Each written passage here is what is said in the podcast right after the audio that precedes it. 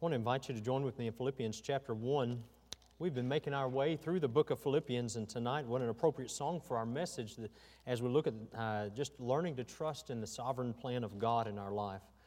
Philippians 1, we find Paul in a uh, Roman jail.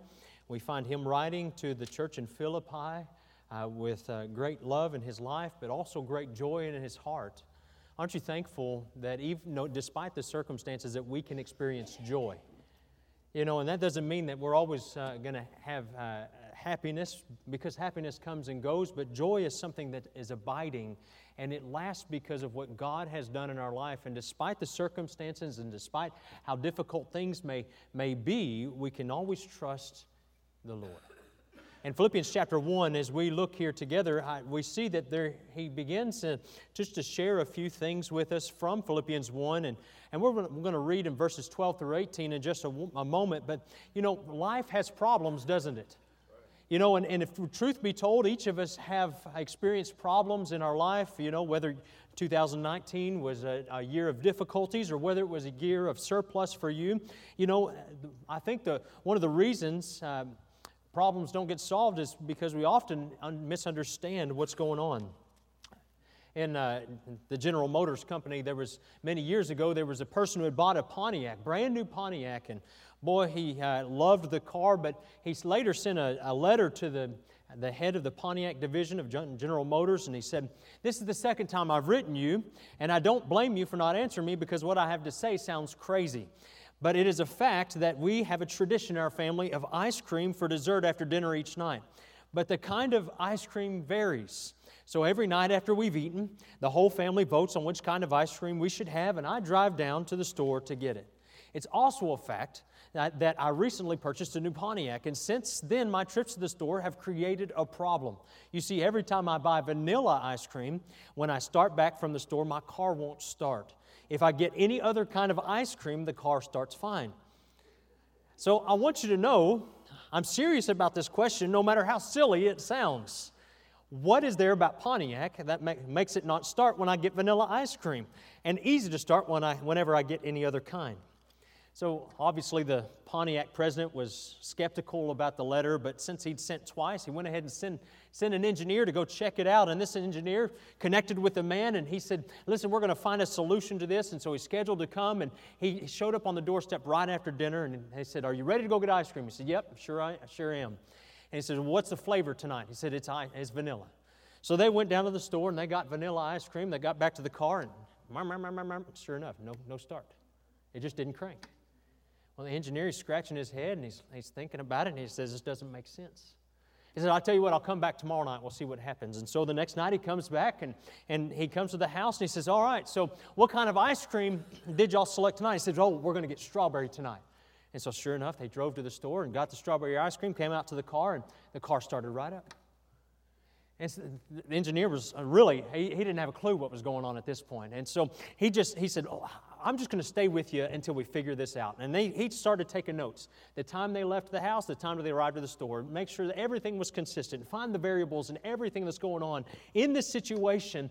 And he comes down to the fact, and, and he says, uh, after about five or six nights of this, and one night they get vanilla, and one night they'd get strawberry, and one night it was chocolate, and then vanilla again, and back and forth. And finally he comes down to the end, he says, I think I've got it figured out. It says, the store sells the vanilla ice cream close to the front, and that's the problem. And you're thinking, what in the world does that have to do with anything? Well, in today's cars, it wouldn't matter, but when it's a carbureted car, they'll get vapor lock. And he said they've put the vanilla ice cream right on the front of the, the aisle. So you go in, you get it, you get out, and you're in, in and out real fast. But you got to search for the specific kind that you're looking for. If it's strawberry or chocolate, it's harder to find, so it takes you more time in the store. And it releases the vapor lock. He says, I guarantee that that's what it is. He said, he said let's see if we can do a couple of things and we'll get your car on the road. And sure enough, they got that problem fixed and they were on the road again. Can you imagine? Imagine being that guy who receives a letter and says, Your car won't start after I buy vanilla ice cream. I, am sorry, I think I would think the guy was a kook. And obviously, he thought himself a kook. But let me say, there's problems in life, and sometimes we don't always understand them, and sometimes we, we, we just need some, uh, someone else. And I'm thankful that even in Paul's life, that he trusted the, the plan of God in everything that happened and throughout everything, because Paul was facing some problems in his life. He wrote this letter from jail. One of the reasons Paul wrote this letter was to comfort the Philippian church, uh, church about his situation and where he was. Do you ever wonder why bad things happen to good people? I want to remind you of Matthew chapter 5 and verse number 45. It says, That ye may be the children of your Father which is in heaven, for he maketh his sun to rise on the evil and on the good, and sendeth rain on the just and on the unjust. And we think about all, uh, and, and I just want to back up and say, who is good? Think about that with me. There is none righteous, no, not one. And really, we could say that we could argue that there's none good. So anything good that we receive is just a mercy from God. And sometimes we don't always understand that God has a plan in place, but we know that we can trust Him. Romans chapter 8 and verse number 28 has been just a source of, of strength and encouragement for Christians throughout the years. And it says, And we know that all things work together for good to them that love God, to them who are the called according to his purpose. Listen, we know that God has our best intent at heart. And so, just as Paul uh, faced problems, we're going to face problems in life. The reality is that in life, problems will come. Amen? There are going to be problems that we sometimes we think we have figured out, and sometimes we don't. And no matter what it may be, let me just remind you that we can trust the sovereign plan of God in our life.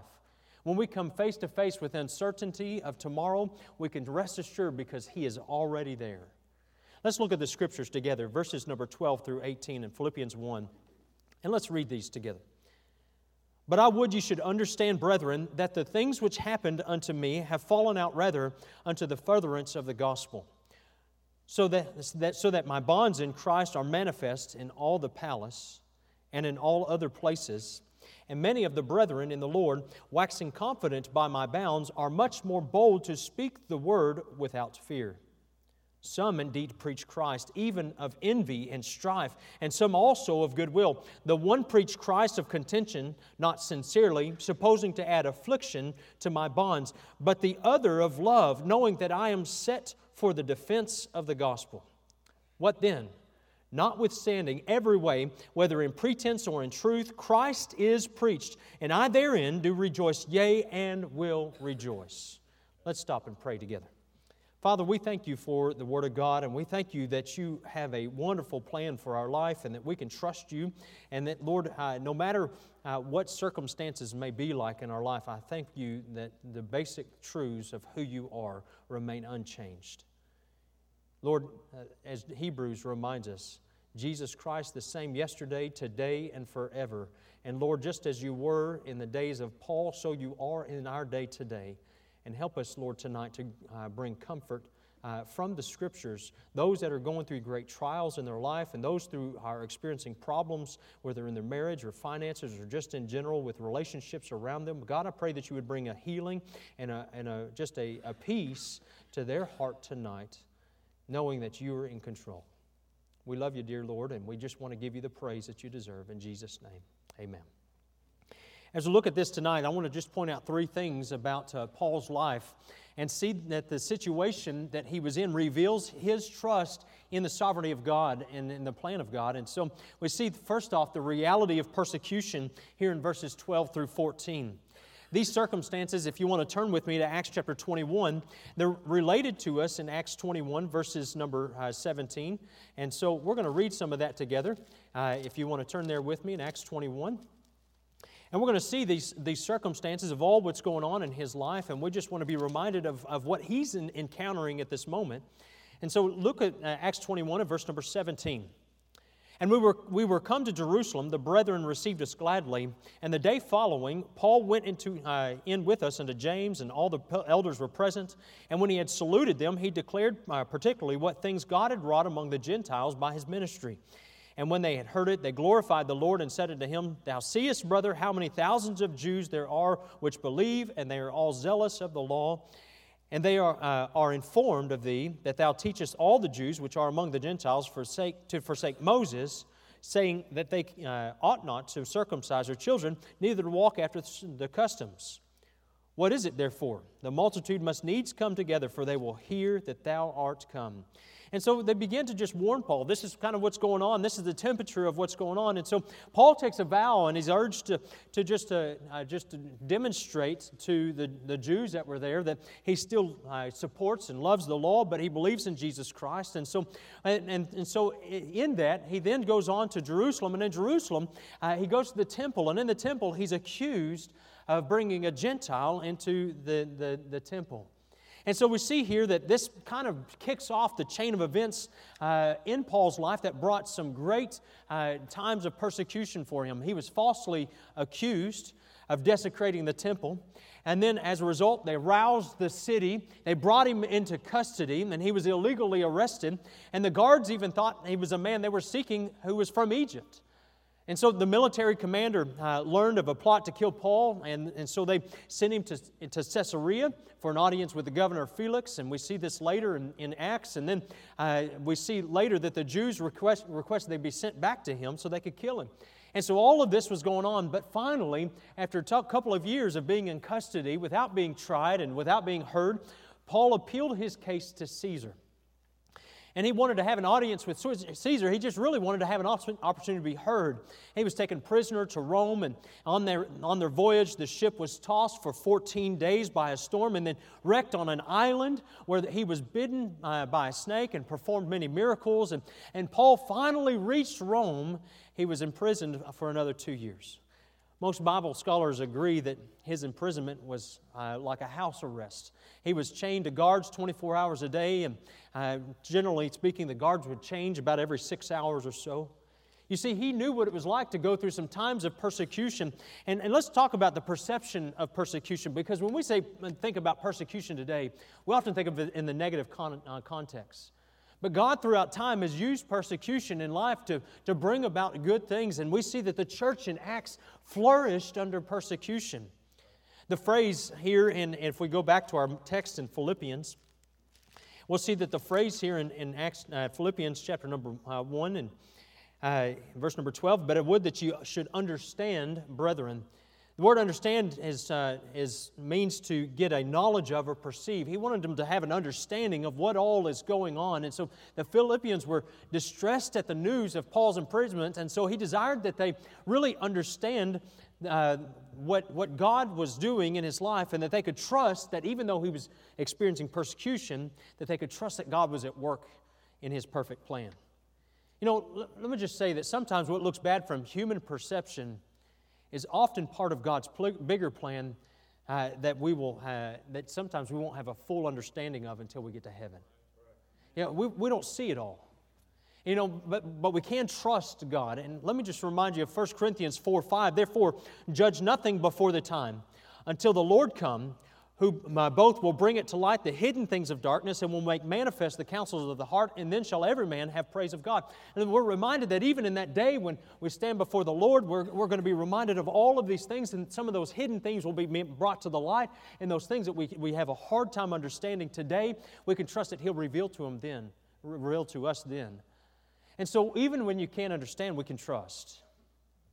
We see, though, that God progressed the gospel through persecution in, in the second part of verse number 12. He says, The things, uh, he says, the things which happened unto me that have fallen out rather unto the furtherance of the gospel. He knew that through all of this, Paul was writing the Philippian church so that they knew the gospel was not hindered. In fact, it would, had really taken off. Uh, the word furtherance means to advance, to progress, to move forward. And this was a military term that was used to describe the work of military engineers who traveled ahead of an advancing army. These engineers removed the trees, rocks, and other obstacles that were in the road, and, and they allowed for uh, the forward progress of those behind.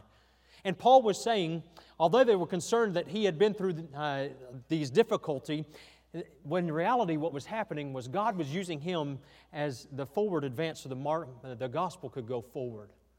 What a glorious thing because the gospel advanced, advances. You know, I'm thankful for those that have laid the groundwork in, in our community. For many years, there have been Christians in our community, but we can't sit on our laurels and say, well, uh, every door's been knocked in Springfield. You know, we still have doors to knock, amen?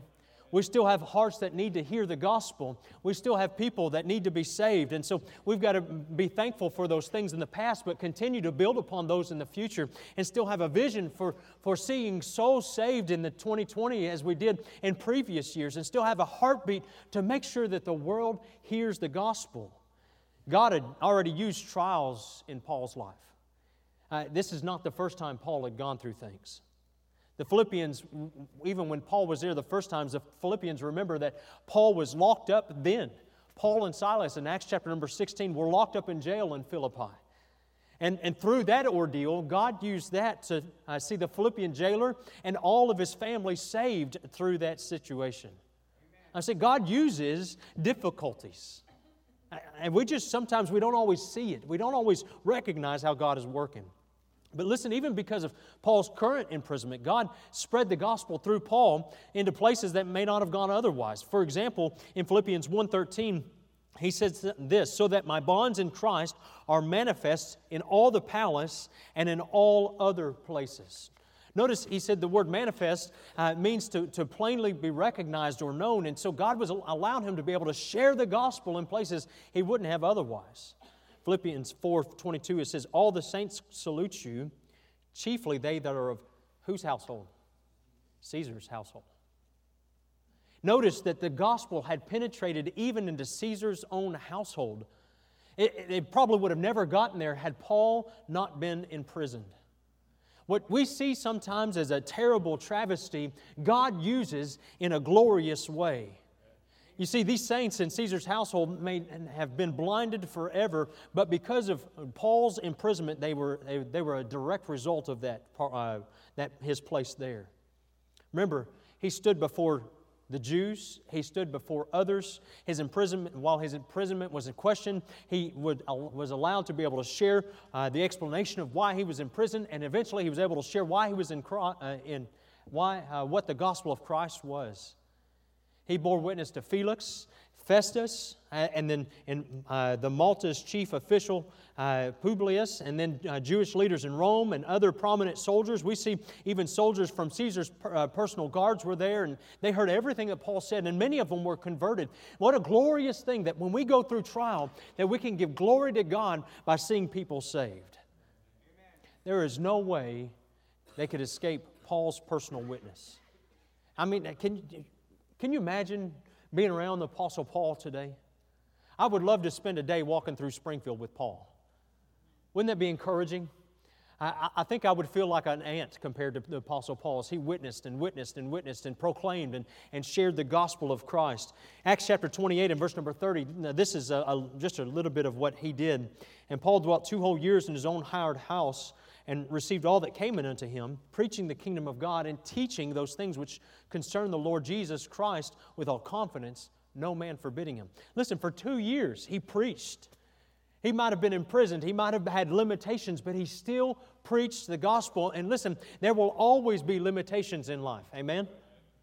But listen, we can let our limitations limit us, or we can limit those limitations and let God get the glory.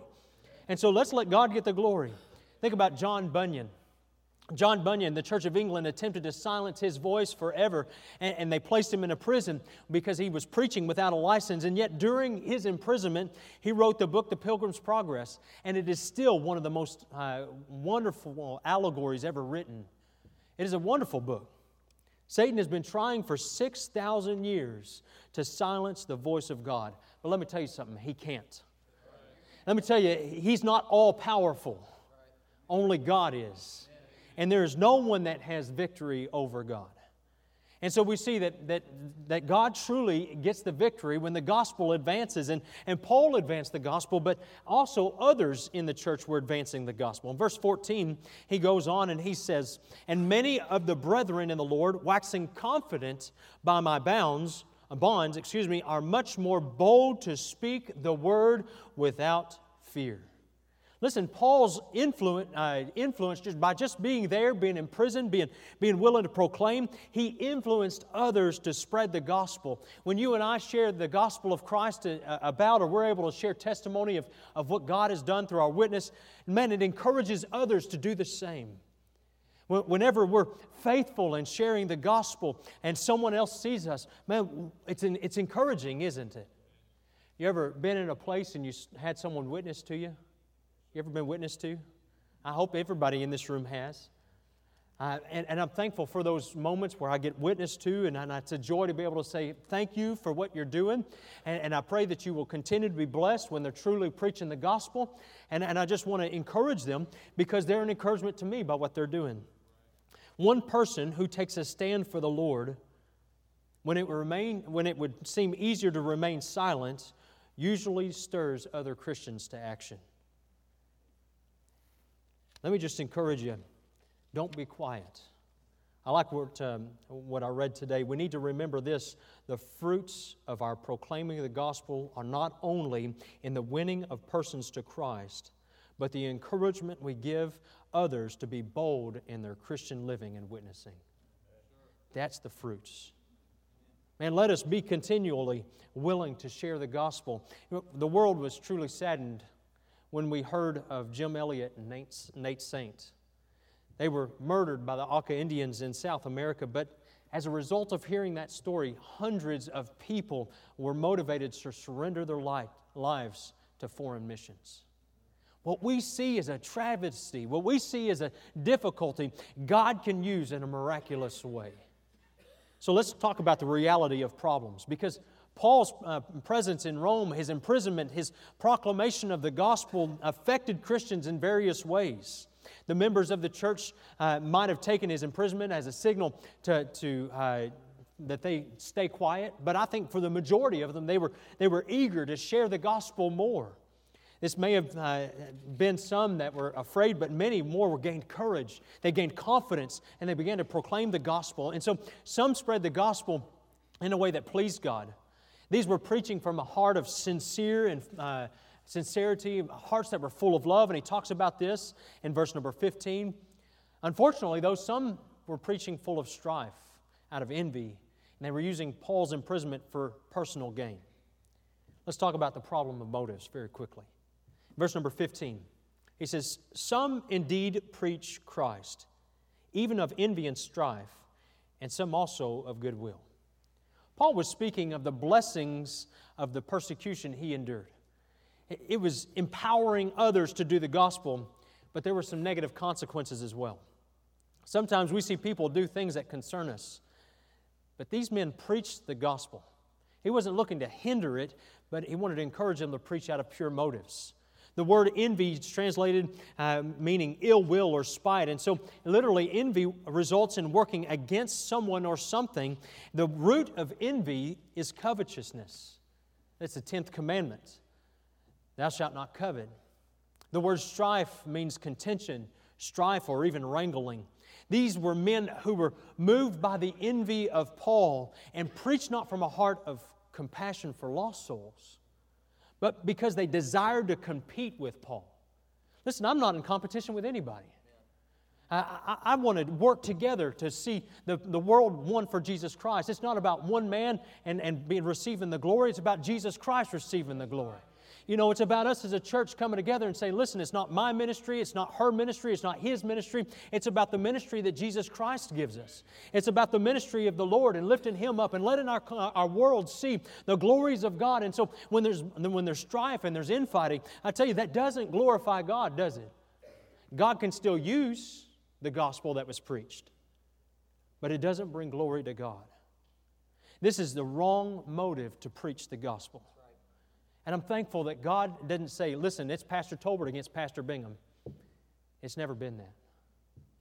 Let me just say, I'm thankful that you've never made it that, and I've never made it that. And I'm thankful that we can, as a church, be able to say, listen, we're going to work together for the cause of Christ.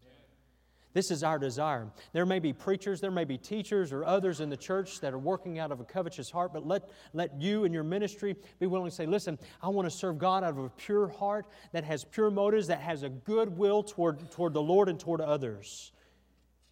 And so, let me just encourage you there. Now, also, let me see the pronouncement of motives here. As he, as he looks in verse number 16, he says, The one preached Christ of contention, not sincerely, supposing to add affliction to my bonds. The, the word contention um, means literally electioneering or intriguing for office. It stems from a desire to put oneself forward and results in partisan, uh, partisanship. Man, if we got enough of that in the House and the Senate, amen? I don't want none of that in the church. I, am not looking, you know, and I'm thankful we get to, to choose to, uh, some men to serve as deacons next week and, and some of our officers uh, uh, that uh, next week. And, and listen, no one is electioneering in this process. What we're looking to do is find God's will and seek His will regarding those needs in our church and move forward. And so let us, let us just see that this is not about dividing, but it's about uniting behind a common cause and a common purpose. Philippians chapter 2 and verse number 3, he says, Let nothing be done through strife or vainglory, but in lowliness of mind, let each esteem other better than themselves. Let me give an example of someone in Scripture who wanted the dominance and the preeminence in the congregation.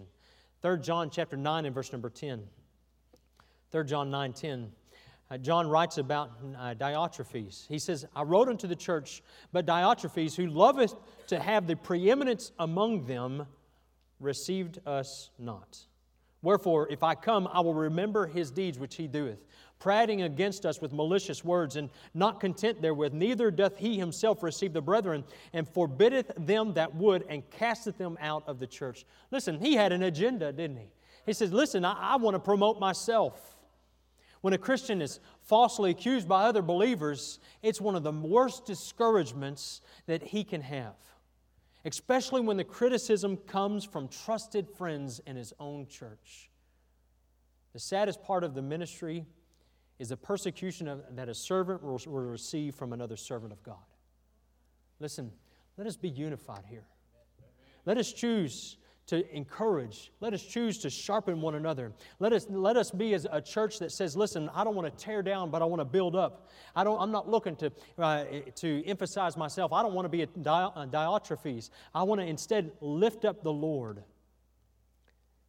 Listen, we can be dis- discouraged. A, a, pastor can be discouraged by another pastor, a missionary by a, a pastor who opposes him, or vice versa. Listen, it's grievous because it's done out of envy and strife. And so he contrasts this with verse 17.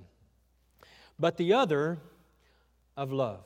Talking about those who preached of goodwill. He says, But the other of love, knowing that I am set for the defense of the gospel. And so we can uh, relieve the affliction that, that others are feeling by love. Christ proclaimed that the world would know that we are truly his disciples according to the love we have for other believers. It's demonstrated by a willingness to forgive, Ephesians 4:32. A willingness to support when others are weak, Galatians chapter 6 and verse number 2, and a Christ-like spirit. And look at this one in 2 Corinthians chapter 5 verses 14 and 15. It says, "For the love of Christ constraineth us." Because we thus judge that if one died for all, then we're all dead, and, and that he died for all, that they which live should not henceforth live unto themselves, but unto him which died for them and rose again. You see, Paul was motivated by the love that Christ had for him as a sinner. That, that by Christ's love, he willingly died for him and for us. That's a pure motivation. Let us love one another like Christ loves us. Let us be willing to be motivated by, motivated by what Christ has done. For the love of Christ constraineth us. But we also see that there was a defense here in this verse. They, they defended them. And so Paul defended the gospel and he presented it wherever he could. Anytime he was out and, and just, and just, just in the, anywhere he was, he took the opportunity to share the gospel. Remember, the salvation and the gospel it contains the power of God. Romans 1:16 For I am not ashamed of the gospel of Christ for it is the power of God unto salvation to everyone believeth and to the Jew first and also the Greek. Listen, Paul reminds us that when we go out and we're sharing the gospel, we're in, in sharing the power of God for someone to be saved. Peter encourages us always to be ready to share the gospel. Remember, God has sent us to, out to share the gospel. This is our calling. This is what we're here for. Jesus Christ said, For I am come to seek and to save that which was lost. And He left us with the same commission in our own life in, in Matthew chapter 28. And so 1 Peter says this in verses chapter 3, verses 15 and 16.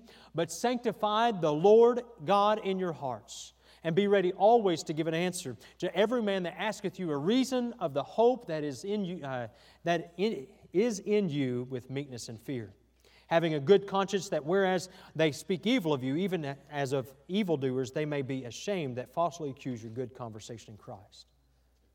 You see, God wants us to be willing, God wants us to be ready to share the gospel. This is something good that happened through the persecution. According to the Bureau of Standards in Washington, a dense fog covering seven city blocks to a depth of 100 feet is composed of no less than one glass of water. That amount of water is divided into about 60 billion tiny droplets in the air. Yet, when those little minute particles settle over a city or countryside, they can almost blot out everything from your sight. You ever been in a bad fog? And you can barely see the nose of your car as you're driving? You get really close to Jesus in that moment. Say, Dear Jesus, don't let no one stop in front of me and let no cow be in the road. You know, today, though, many Christians live in their lives in a fog. They allow a couple of troubles to cloud their vision. They allow uh, those things to dampen their spirit. Anxiety, turmoil, even defeat strangle their thoughts. Their lives are literally being choked by the cares of the world. But let me remind you, but God has not given us a spirit of fear, but of power and of love and of sound mind.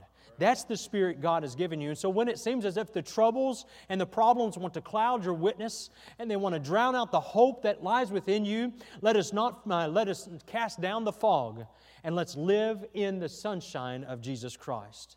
And that's what Paul chose to do as we look at the last couple of verses here because we see the rejoicing of patience. If we're honest, one of the hardest lessons from God is that of patience. How many of you are so excited about to learn your next lesson in patience? I didn't think so. We want patience, don't we? Say under, under our breath, we'll say, God, give me patience to deal with this child. We, don't, we dare not say it out loud for fear that he might uh, test us with it. Amen? And we want, and I, appreciate Brother James and I were teasing a little bit uh, while handshaking. He said he was certified to be able to be a personal trainer. And I said, Well, let me get close to you, and then you can just rub off that on me, and I can just look like you. He says, It doesn't work like that. It takes patience. I said, No, don't tell me that. I don't want to hear that. You know, we don't want, we want patience, and we want it now, don't we? you know, we don't want to have to work for it. We don't have to earn it. We don't want to have to wait on it. We just want it. You know, I'm thankful that God teaches us patience when He brings problems. And even in these circumstances that Paul was facing, we see him rejoicing in the patience that God was teaching him. Let's look in verse number 18. It says, What then? Notwithstanding every way, whether in pretense or in truth, Christ is preached. And I therein do rejoice, yea, and will rejoice. You know, the important thing to Paul was that Christ be preached no matter whether it was done in pretense or in true motives. Uh, it's tragic that at times Christ is, print, uh, is preached in envy and strife. It's tragic when we see men stand up and try to elevate themselves. It's tragic when those things happen. But let me, let me just remind you that God can use those situations even then. And, and, and as we look at this, we see that, that their motives may have been wrong, but God's word still goes out. So Paul rejoiced. And Paul rejoiced. He was, and I'm thankful that the Word of God was, he was thankful that the Word of God was being preached. And, you know, personally, I'm thankful that the Word of God is preached in our city. I'm thankful that the Word of God is preached in our, in our world. And, and, you know, not everyone that is preaching the gospel will be someone I can agree with. Not everyone that preaches the gospel, and their doctrine and our, our doctrine are, are not going to align. But I'm thankful that if the truth of salvation is being proclaimed, that they are proclaiming it. You see, because the Word of God, in spite of its speaker, will not come back void when it is preached from an impure motive. Isaiah 55 11 remember, remind you of this wonderful truth. So shall my word be that goeth forth out of my mouth. It shall not return unto me void, but it shall accomplish that which I please, and it shall prosper in the thing whereunto I sent it. You so we thank, uh, we thank God that Christ is being preached. That's the main thing. But even still, let me just say it's interesting, it's even comforting to know that Christ and, and God can be preached insincerely, and yet people can still be saved. That's the power of God.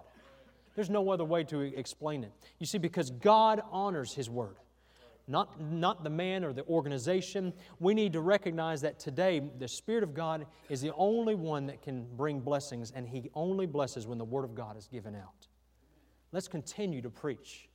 Let's continue to proclaim. You know, if we were in Paul's shoes today, many of us would probably have complained that God had forgotten about us. Can I just say, if I was sitting in that jail cell, I'd probably be complaining and saying, Lord, you've forgotten me again. If I was uh, ex- experiencing the beatings that he experienced, if I'd, if I'd have gone through the shipwreck, if I'd experienced the snake bite, and if I'd have gone through all the things that he'd gone through, probably I'd have complained the entire time and said, Lord, I, I think you've forgotten me. And probably cynicism would have overcome me. But Paul knew through all of these things that God was still in control. God knew that even though things were difficult, and God knew that even though things seemed, seemed so, uh, so, so uh, hard for him in that moment, that he knew that God still loved him and cared for him, and he was working out a perfect plan in his life. Chuck Swindoll stated this Every problem is an opportunity to prove God's power. Every day we encounter uh, countless golden opportunities, brilliantly disguised as insurmountable problems. You know, suffering is a reality of life. Suffering for the sake of the gospel is a reality of serving the Lord. We may be tempted during these times to question uh, God's sovereignty, but when we wait on the Lord, He allows us to see the big picture. Isaiah chapter 40 and verse 31 But they that wait upon the Lord shall renew their strength. They shall mount up with wings as eagles, and they shall run and not be weary. They shall walk and not faint. Tonight, you may feel like Paul, restricted and bound by the chains in your life. But I want to remind you of the release that Christ offers when we give our life to Him. No matter what may come, when we truly learn to wait upon Him, the trials can become blessings and the tragedies can be triumphs. This year, I hope and pray that as a church we will choose to say, Lord, I'm going to trust the mighty hand of God. Commit thy way unto the Lord. That is our desire today.